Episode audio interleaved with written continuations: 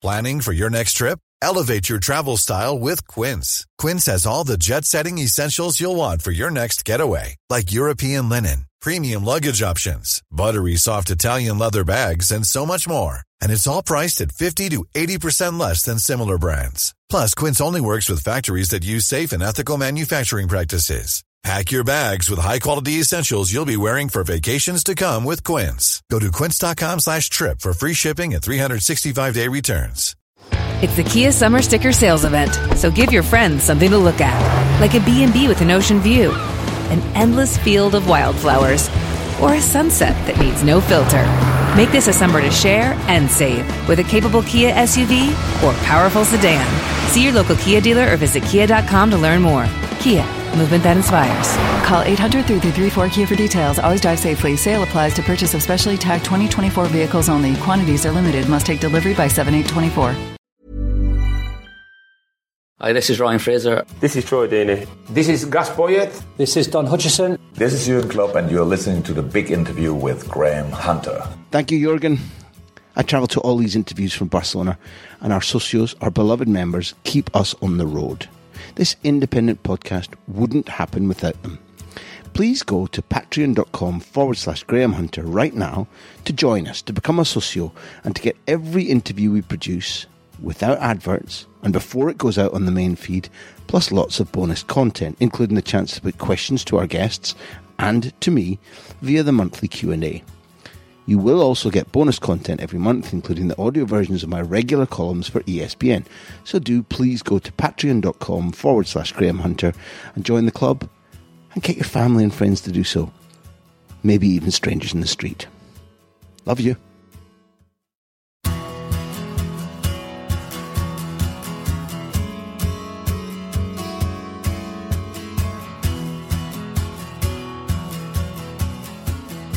Part two, um, part zwei.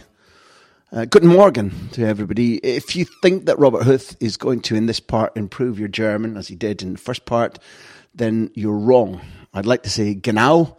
I'd like to say Gesundheit, but I can't because I don't know what either of them mean. Nonetheless, Robert Huth in this part is going to talk about um, maybe one of the great undervalued players of modern times in N'Golo Kante. Um, a serial winner, somebody who made Leicester a title winner, Chelsea a title winner, and who made France world champion. How can it be that otherwise astute judges are failing to understand his vital importance?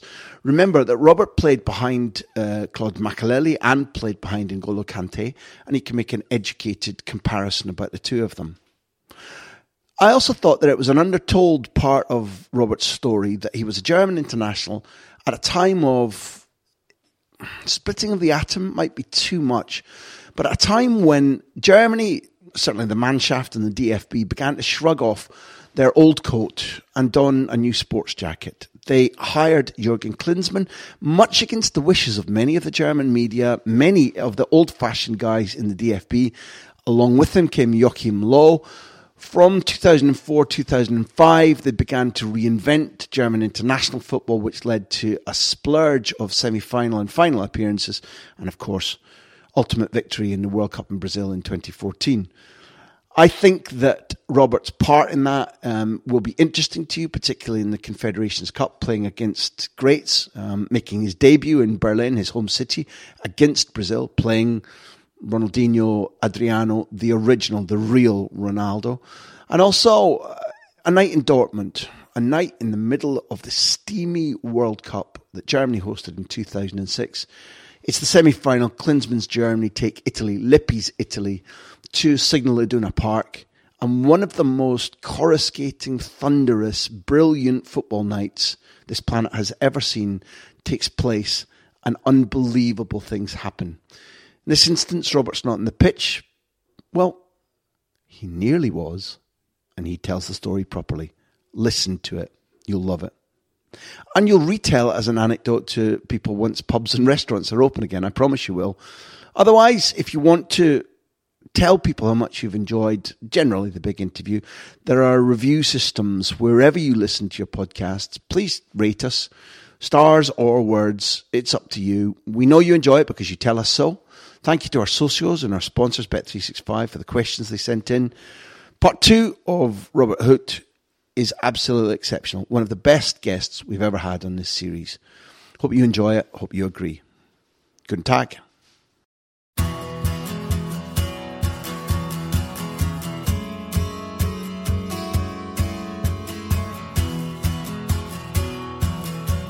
The last one from 365. If there is a forward, one forward ever throughout your career, that you'd wake up in the morning and, and think, this is the guy I'm least looking forward to facing again. Was there such a species? But also, if there were, who would that have been? I think that there's two conversations to have. The ones that conversation that goes in that little brain of mine where when I was playing goes, shit, I'm actually scared. And the ones when you speak to people go, nah, this going to be fine. The one I'm going to give you now, uh, I didn't fear anyone. But uh, no, of course, I mean, Drogba was always the one the nightmare. Um, I didn't look forward to playing against him at all because he had like not only did he have the the game intelligence of of avoiding of sometimes uh, getting tackled or getting in positions where people can nick the ball of him.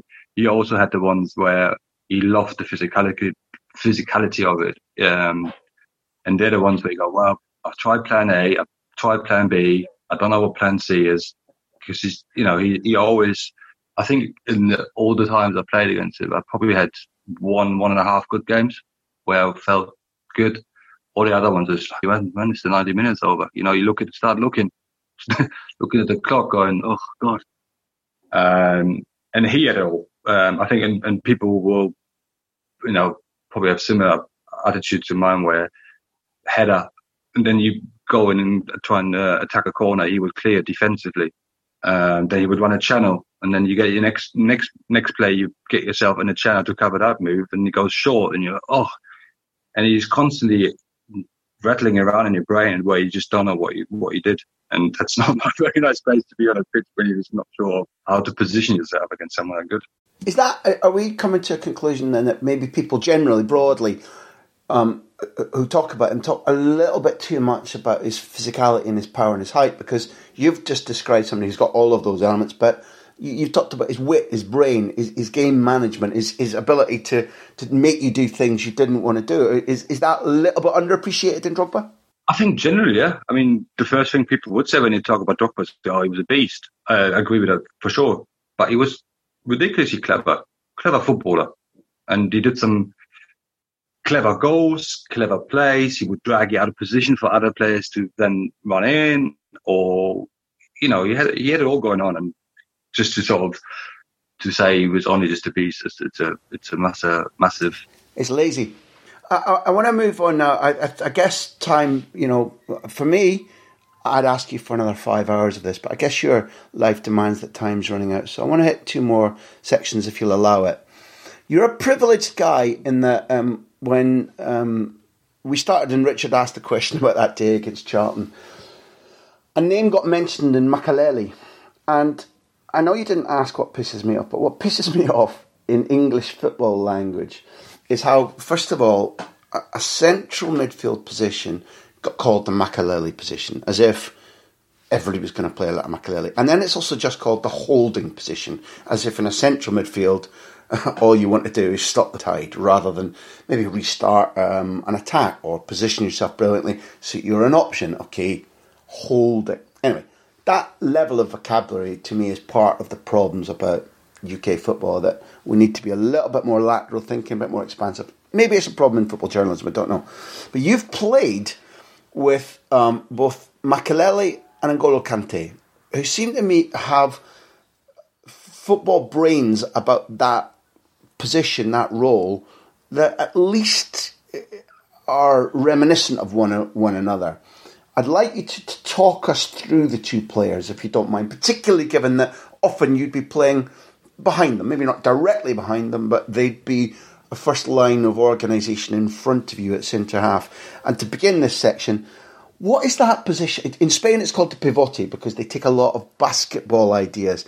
That position generally. What's it called in German? Number six. Number six. Number six. Uh, in the in the sort of Ajax numbers mean positions manner of thinking.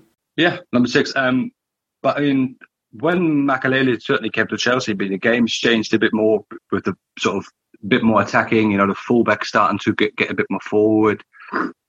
So that that position came so important to Chelsea at the time because you know we had the fullbacks going, we had Ferreira, we had Wayne Bridge, we had Ashley Cotton. Oh, Ashley Cotton wouldn't have played with him, but these sort of players that were defenders, but they're starting to you know get into the final third, leaving positions open, and that sort of change of of game gameplay just required that sort of player just to have a bit more of an eye about plan B, the backup. You know, you've got the all these things going on around you, and it's it's great when you when you're attacking, but you also need players to have that think, shit, what if he doesn't beat him? Where do I need to be to make sure we stay there? Or if he completely lose the ball, I'm there then to break it up, i.e., make a foul, win the ball back, or just get into a position that was is now left open. Where I think Kante differs from Makelele is I think Kante sort of has that sort of ability to step in a bit more, uh, where you know he intercepts a ball and then he makes instant five, six, ten yards, and he's of you know he, you know we would he breaks that line of you know of the midfield, and he's he's got that sort of open pitch in front of him where he could pass it to someone a bit more attacking. But, um, but again, he doesn't get the credit he deserves. I think for you know in the UK today, a couple of days ago, was saying, oh, he's not really that sort of him or Declan Rice. I'm like, it's, Kante all day long, isn't it? I mean, don't yeah. get wrong. There's, nothing Kante can't do that that, that like Declan Rice can do. I mean, uh, if there was a big game today, I know who I can, who I would play, um, and it's it's Kante. Don't you think that applies your your logic that you've done there? I think, and I don't know how widely you watch European football. I'm only a journalist, you know, the footballer, but in my eyes, I think you could repeat the argument you've made there about Kante in the majority of elite midfields around Europe. I think he's got so many talents, such vision and such a brain. Okay, remorseless energy too. That's until he's he's had a little bit of injury difficulties recently. He stands out as a player who could drop into any elite side in the last twenty years across any of the leagues, and I think he doesn't just flourish. I think he makes that team a winning team. Title or not is not relevant because there's 11 men in a team, 24 men in a squad. But I, I don't I don't understand that. And also I don't understand that after what he's done for Chelsea, for Leicester, for the national team, how can anybody not put him as one of the diamond footballers of our last 20, 25 years? I agree with you on all of it. And he's such an intelligent player the one negative is that he's such a good footballer that even when he's been played out of position, he still kind of looks good. So when um, was at Chelsea, for instance, and he played him that sort of weird position, and he still looked good.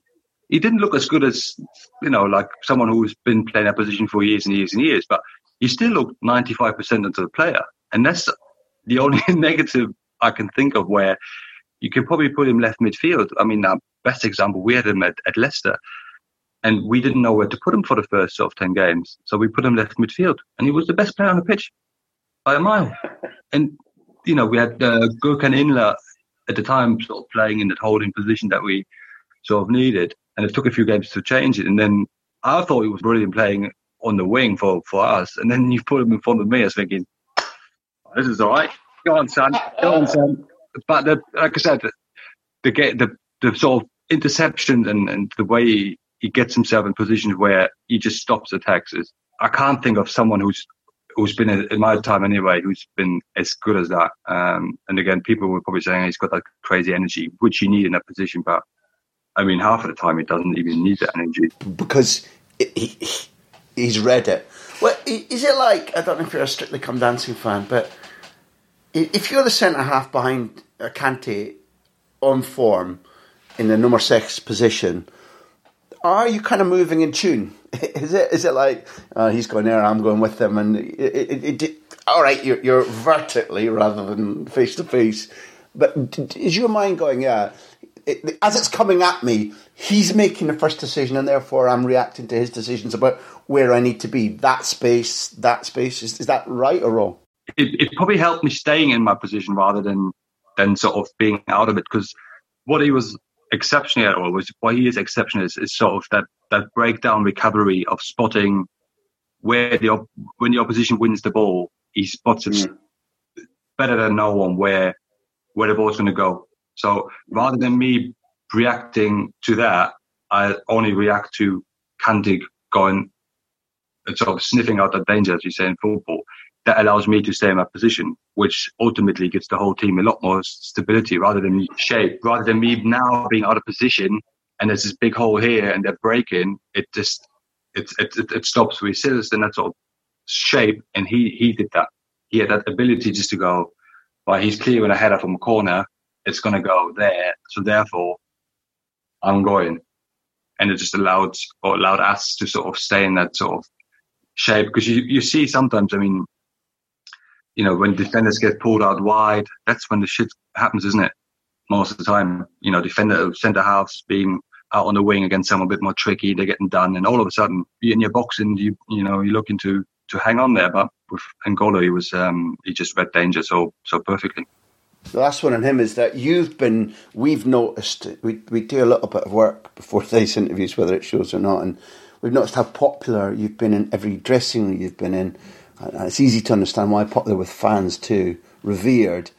It, it appears that N'Golo, although he's a very different guy from you, um, it appears that there's something about him that's deeply infectious, apart from the, the, fact that he makes everybody else's job on the pitch easier and you're more likely to get win bonuses and medals. But those, those little things aside, he, he was the guy that the French squad composed a song about and lifted off the pitch and all thought that he was the number one reason they won the World Cup.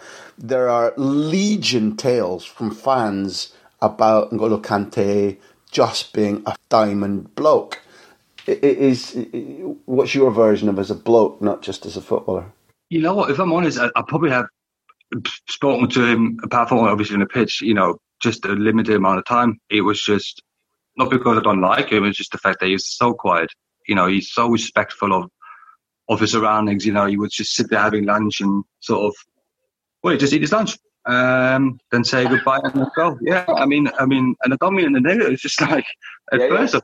I thought if he was a bit rude, you know, like normally when you have lunch, you have a chat, and his English got better, so he definitely understood what we were saying and all that stuff.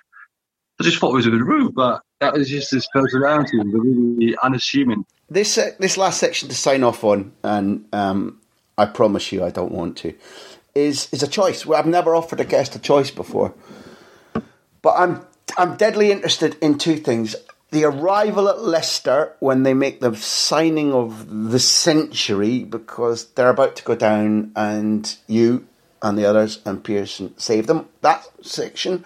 Or I'm fascinated by you working for Klinsmann and Germany hosting a World Cup and you're what they call in Spain titular. You're the, your first choice in five Confederation Cup games, which are all dull, boring, nil-nil draws and you play against Adriano and Ronaldinho, and that must have been at the young ebullient Chelsea champion stage. That must have been a hell of an experience in your own country, followed by a World Cup where you played a different amount of time. Uh, Robert, whichever subject interests you most? Probably Klinsmann, actually. Um, yeah, that sort of journey because again, he was an innovator. Um, for the German FA, really. Uh, we sort of saw the game with a disastrous Euros 2004, where Germany took a good hard look at themselves and thought, well, this is this is not going to be a way forward. You know, everything was a bit slow, a bit sort of. So he came in and he brought this sort of um, American uh, performance team with him, and you probably would have heard it in the uh, Athlete Performance they were called back in the day. I don't remember. I think I might have changed names. So he brought them in, and uh, all of a sudden it was you, are getting judged on results. You know, not on um, not on name, not on on past games. You know, we we we did the sprint tests, we did all these sort of performance related tests where well, if we Germany want to have success over the next sort of 10, 10 years or whatever, this is the sort of players we need. We, we don't need any slow centre backs or big number nines. We need a bit more bit more flair, a bit more agility in the game, a bit more all this sort of stuff. And then he put that in. And again, he sort of, you know, the, the, the time where he could hide behind what he could be or but, but who you actually are, he exposed it and everyone, everyone stood up.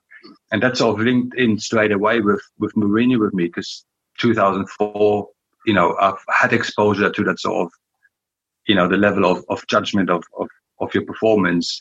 When I got called up for, for the national team was like, awesome, brilliant. I've done all these tests before, the sprint, you know, all this. So he was a big fan because believe it or not, back in the day I was quite fast. Um, probably, probably won't believe me now, but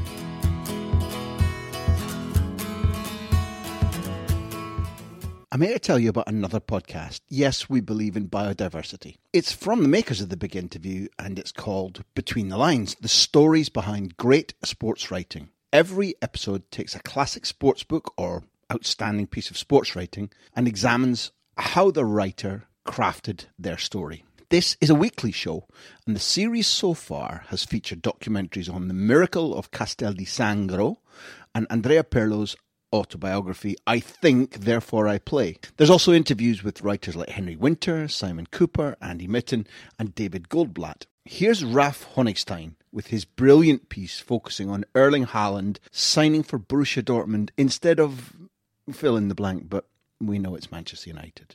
A transfer story is essentially as a happy story. Three parties got what they wanted. Everyone thought that they had done great work and had got a great deal out of it. Dortmund were proud of their achievement of getting this guy. Haaland, I think, was really, really happy with having made this decision. I think the agent obviously wanted to show that why this was the right decision and, and why others were wrong to sort of dismiss the reasons why they went, etc. So, as, as much as it is a detective work, it's not solving a murder case. You are dealing with something that is actually quite positive and that people are, to an extent, quite happy to talk about.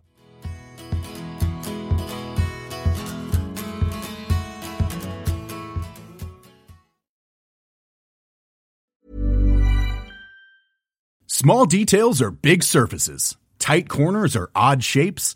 Flat, rounded, textured, or tall. Whatever your next project, there's a spray paint pattern that's just right. Because Rust new Custom Spray 5 in 1 gives you control with five different spray patterns. So you can tackle nooks, crannies, edges, and curves without worrying about drips, runs, uneven coverage, or anything else. Custom Spray 5 in 1 only from Rust If you thought the only way to get a more defined jawline with natural looking results was through surgery, think again. Juvederm Volux XC is a non surgical injectable gel filler that improves moderate to severe loss of jawline definition and can help you achieve natural looking results with little downtime. Even better, this improved definition lasts up to one year with optimal treatment. No maintenance required. Improve jawline definition for a smooth, sculpted look with Juvederm Volux XC. For important safety information and to find a licensed specialist, visit juvederm.com. That's J U V E D E R M.com. Not for people with severe allergic reactions, allergies to lidocaine, or the proteins used in Juvederm. Common side effects include injection site redness, swelling, pain, tenderness, firmness, lumps, bumps, bruising, discoloration, or itching. There's a risk of unintentional injection into a blood vessel, which can cause vision abnormalities, blindness, stroke, temporary scabs, or scarring. Talk to a licensed specialist specialist to find out if it's right for you. When you make decisions for your company, you look for the no brainers. If you have a lot of mailing to do, stamps.com is the ultimate no brainer. Use the stamps.com mobile app to mail everything you need to keep your business running with up to 89% off USPS and UPS. Make the same no brainer decision as over 1 million other businesses with stamps.com. Use code PROGRAM for a special offer. That's stamps.com code program.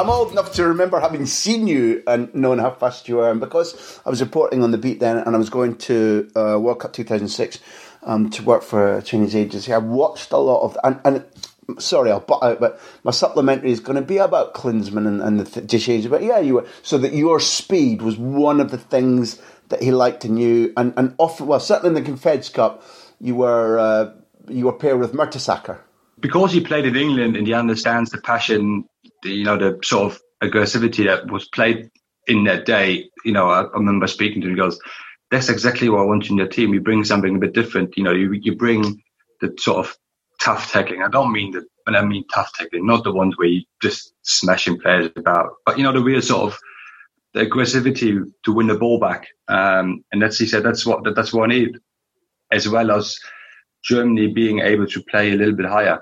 Because um, at the time Germany were sort of you know, it happens to everyone. You, you have to sort of generation. 2004 was one of them where the, the back four was very old and slow and that's just the nature of the of the game of the sport. You know, the older you get, the slower you get, and you always got the young, hungry ones fighting for your position. And that was me at the time. And you just wanted to change the style, uh, bring a bit more pace in. You saw that sort of change of of style. Um, and it, it's still there now. They still got the, um, the team working for the German FA now. They're still sort of monitoring all this stuff. Um, so it's something that wasn't just an innovative innovation. It's something that that stayed you know, it wasn't just a let's just try this for World Cup or for Euro. It was is a prolonged change of German football. Correct me if I'm wrong. At that time, I seem to remember. I'm not sure if I've got my, my bodies right, but the, the DFB are those who appoint the national team coach, right? The DFB is, is that right? That's the the FA in Germany, DFB.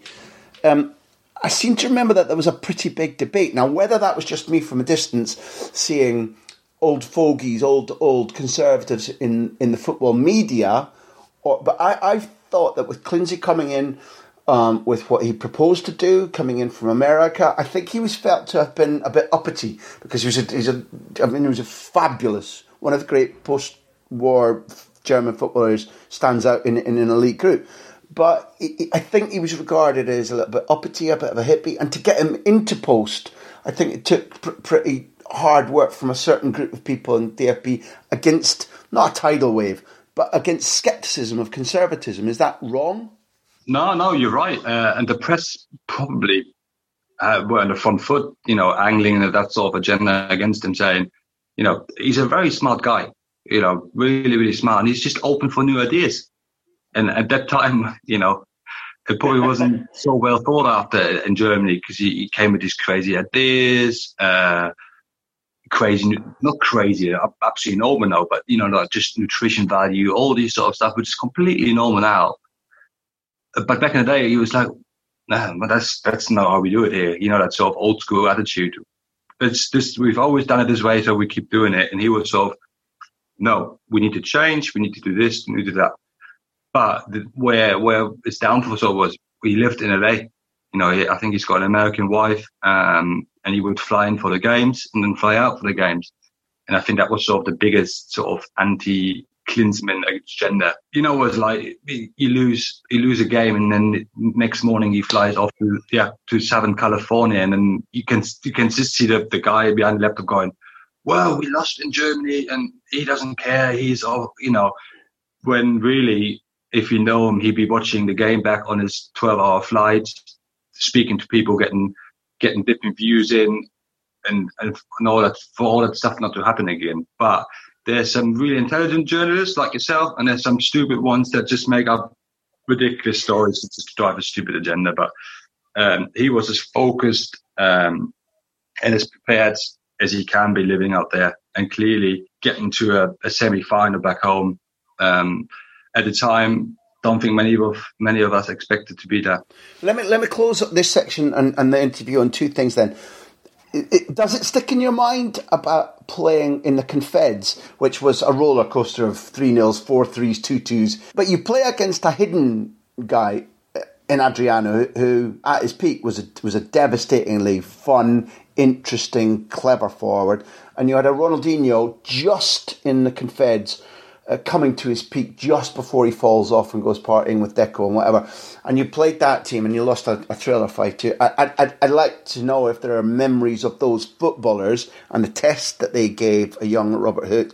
And I have to then close on Thursday, 4th of July 2006, one of the most momentous, outstanding games I've ever been present at in, in, in Dortmund, where in the end, it's Germany nil Italy two in a stadium where Germany have never lost a competitive match before. But that is one of the mentalist, most beautiful games of football, as painful as it is for the Mannschaft and the rest of the nation. That was just that's that's what makes people write opera. But Brazilians first, if you've got any memories of Adriano, the Emperor, and, and Ronaldinho. I actually made my full debut against Brazil back home um, in in Berlin. Um, that was actually my first started for the national team. I probably remember that one more than the Confederations Cup for some, well, well first, I'm guessing. yeah, I just got told in the afternoon you're playing. I didn't think I'd, I'd get a sniff in, and, and, and again, Jürgen was sort of that's all. Well, I've got this young, hungry twenty year old, and everyone was expecting I wasn't going to get a game, and he just went, "Oh, come on, go on, Rob, get your boots and you're playing," which was great because if I had a night to sleep on, I would have probably shit my pants. But um, so that was pretty cool. Get my my Germany debut back home in Berlin, but same they had um, they had the the original Ronaldo playing, who was one of my all time favorites, sort of idols. Or he played, uh, Ronaldo, Ronaldinho played, Roberto Carlos played. They all played, and I'm just sort of. Do, do you want me to read you the team? Do you want me to read you the team on Wednesday, 8th September in the Olympia Stadion, Berlin? Uh, Julio Cesar, Roque Júnior, Ed Milson, Belletti, Juan, Roberto Carlos, Edu, Jun, Juninho Pernambucano, Ronaldinho, Ron, Ronaldinho, Ronaldo, Adriano. Coached by the, the extremely successful and interesting Carlos Alberto Parreira. And when Klinsi gave you your shout, it's with Oliver Kahn, Frank Fahrenhorst, who I'd forgotten about, Hinkel, who played at Sevilla, yourself, Philipp Lahm, Torsten Frings, Sebastian Deisler, who had such a tortured um, personal life, Bernd Schneider, good Leverkusen footballer, I think made the Champions League final against Madrid, I think, Ballack, who did the same, Kevin Kurányi, Gerald Asamoah, um, and substitutes Gorlitz, Klose, and Podolski, of course. And 1 1. 1 1 it finishes. One one, yeah, we go one nil down early doors. Ronaldinho free kick right in top corner, and I'm thinking, oh, here we go. this is going to be my, my first game. We get spanked at home. I've got everyone in the everyone in the stadium. Um, but yeah, I mean, talking about surreal, you know, they're, they're, they're the guys that you watch on TV. I see obviously Ronaldo scoring against Germany in the 2002 World Cup, bit their memories and all that stuff. But yeah, I mean, I was just, I was like a you know, in a dream being on a pitch, not pinching yourself because you're in the morning, but I, I loved it. And you hear sometimes people freezing or get nervous, but I, just, I was loving it. I'm thinking about the pride of people um, who knew you growing up in Biesdorf and, and got to go to the Olympic Stadium to watch you coming off um, on even terms at 20 with three of the greatest Brazilian footballers there's ever been. That ain't bad. That ain't bad. And without causing too much pain, I saw you recognise what I was talking about in that, although it's a painful uh, German night, that game against Italy um, was, you know, it, Italy perhaps man for man, you might say. Certainly, they were more they were more experienced at winning at club level. There were there were footballers there who'd just been serial winners. You had Lippi, who clearly is one of the, the, the great coaches of modern times, and yet the game is just delicately balanced and it's blow for blow. It's tactical, but it's not a stalemate that, that you know you would misinterpret by looking at it nil nil until the 119th minute. And Lippi puts on 16. It's Italy, and he, he puts on 16 forwards and plays with one at the back. He rolls the dice and he gets his reward, which is a pain in the arse for for Robert, who's sitting on the bench with Nowotny and and hits another guest on this so I don't know if you retain things from that night apart from the pain. What I remember is probably not Lippi putting on all the strike. I just remember, remember um, performance on that day. You know, you looking back at like individual performance of of any player at any time and at any level, but that guy was just insane. And I think, if I remember correctly, I think he even set up the second one. He he he stepped into midfield, won the ball, then we won the ball back. We crossed it, he won the header, um, then stepped in again, played the ball to uh, Del Piero, and he put it in the top corner. That level performance in a semi final was just. I know Grosso will get the mention, and, and obviously Del Piero with the finishing 2 0, of course, but I mean, everyone in the Italy squad just looked at him going, that was insane, because I did. Um, and I was just, I remember in the second half, we had a free kick, and uh, said, if you score this, you're coming on. Um, so I was like, you know, like, just like, I didn't know whether I was happy or I was shitting it. I was like, I was just like, oh god, so because it was always going to be a game that whoever scores first wins the game. I, I always said that feel to it. That's the way sort of we prepared. Um, and unfortunately, went to Italy and they obviously went on to win it. But we don't normally beat Italy in, in a big tournament. Uh, it was only last year that we did in the Euros. Uh, yeah. So I was always up against it. But but again, you know, we're talking about sort of learning from mistakes, learning from losing big games and all that sort of stuff. So we lost obviously the semi final in 2006, lost the final to Spain. Uh, 2008, Torres scored. Lost the semi final again to Spain, where Carlos Puyol scored the amazing header. Got to the semi final again at the Euros, where we lost. Beaten by Italy, beaten by beaten by Mario beaten by Mario having a mental 35 minutes, and then they're exhausted, and you look like you're going to win, you look like you're going to win, uh, and it just doesn't. And then you get to 2014, and you finally arrive at the World Cup final, and you win it. You know, so we're talking from 2006 till mm-hmm. 2014. You know, mm-hmm. that's a lot of tough losses to take to take on board individually, and the team were young, so um, you know, talking about learning from your mistakes and sort of doing it the right way. I mean, they must have, looking back on that period, you know, losing to Spain twice in, in massive yeah. games, uh, three times actually, wasn't it? Yeah, yeah. three times. I mean, you must have thought it's never going to happen. Um, so it's that sort of, you know, don't don't give up, keep believing. You know, you, we're going to get there. That resilience. You know, you're not going to be judged by loss. You know, you, you're going to have a chance again to do it. And yeah, I mean, that was a that was a pretty cool moment beating Brazil 2014 7-1. But um, yeah, we they finally got there, um, and they sort of they reached that, that peak that teams get. Um, you know, win a World Cup doesn't get any better than that. It it doesn't.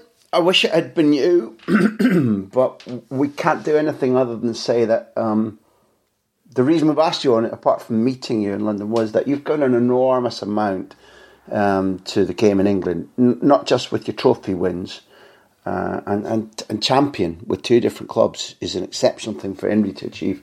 But your personality and your attitude. And I don't know what's going to come next. This is the end of the interview. You've talked about mentoring. I've heard your skepticism a number of times about modern coaching and whether to coach or not. But I really genuinely hope that as soon as it's pleasing to you, that you're adding your football perspective and knowledge back into the gene pool somewhere because I think it's quite important if we've both identified things that we don't understand or like about football development, football ideas, it is quite important that you find the right way to channel back what you can share and teach and impose on people. That's something that you've, you've, you kind of got to do, but I don't know which is the best way for you to do it, I admit. I'm, I'm fortunate to take a bit of time off to think about how, how I'm going to do the next move, but um, I'm doing sporting directorship at uni at Manchester, so that's something I'm I'm keen on learning. You know, behind the scenes stuff. But yeah, there's so many different ways of football, and we just don't know when and how football is going to be open for for for sort of these sort of changes. Because still quite a bit of old school thinking that's going on. Well, meantime, um, this has been a pure joy. Our, our listeners um, will definitely agree with that. We owe you a lot for being so generous with your time, but also just outright the big thing is I've enjoyed that absolutely. It, it it's, teaches me, challenges me, and occasionally you made me laugh. Mr. H, thank you very much.